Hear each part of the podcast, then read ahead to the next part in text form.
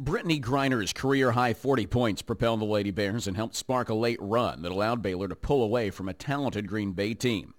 Baylor radio analyst and KWBU member Lori Fogleman said from Dallas last night that while Phoenix wouldn't go away quietly, Baylor had an extra gear that set them apart. Yeah, Baylor actually started off on a 14-2 run uh, and uh, really looked like they they came out of the box very strong. But uh, Green Bay is is too good. They're too seasoned. They're too successful.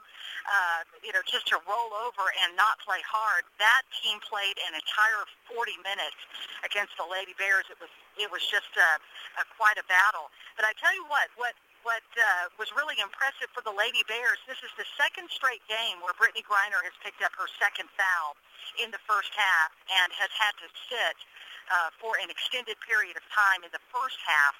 Baylor's bench, uh, Brooklyn Pope, uh, also Destiny Williams, Karen Condrey, all played very well and kept the lead at nine at the half.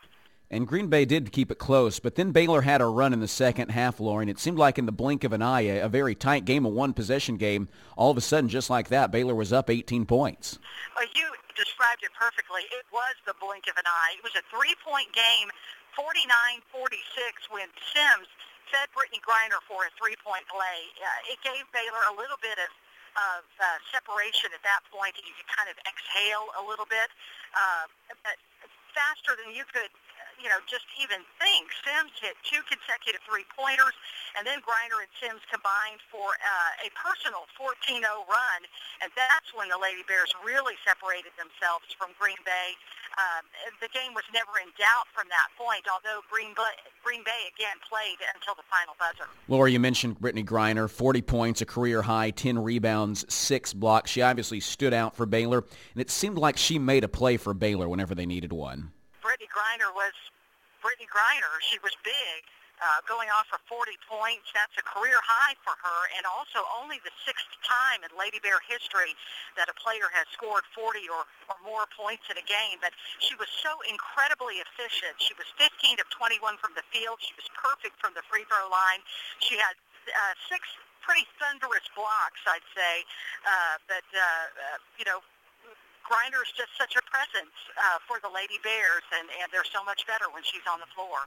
Well, now comes the matchup that everyone's been talking about, and Lady Bears have been careful not to look too far forward to. But you've got Baylor and A&M playing for the fourth time this season. Baylor's won all three games, all very close. Now they meet in Dallas tomorrow night for the right to go to the Final Four, and it's got to be a tough challenge for Baylor, Lori. It looks like with their big 41-point win over Georgia, that uh, A&M's playing some of their best basketball this season. Yeah, they just rolled over Georgia, and uh, Bill Brock on our post-game show said, I don't know what gives either team any more advantage if you just blow a team uh, out of the building and you're never challenged, or whether you have a game where you're challenged for the full 40 minutes.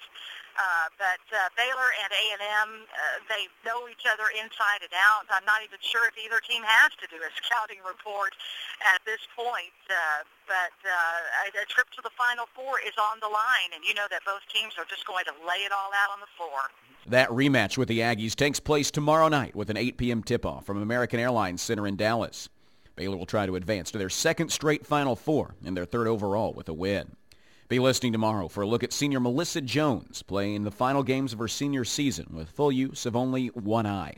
For KWBU News, I'm Derek Smith.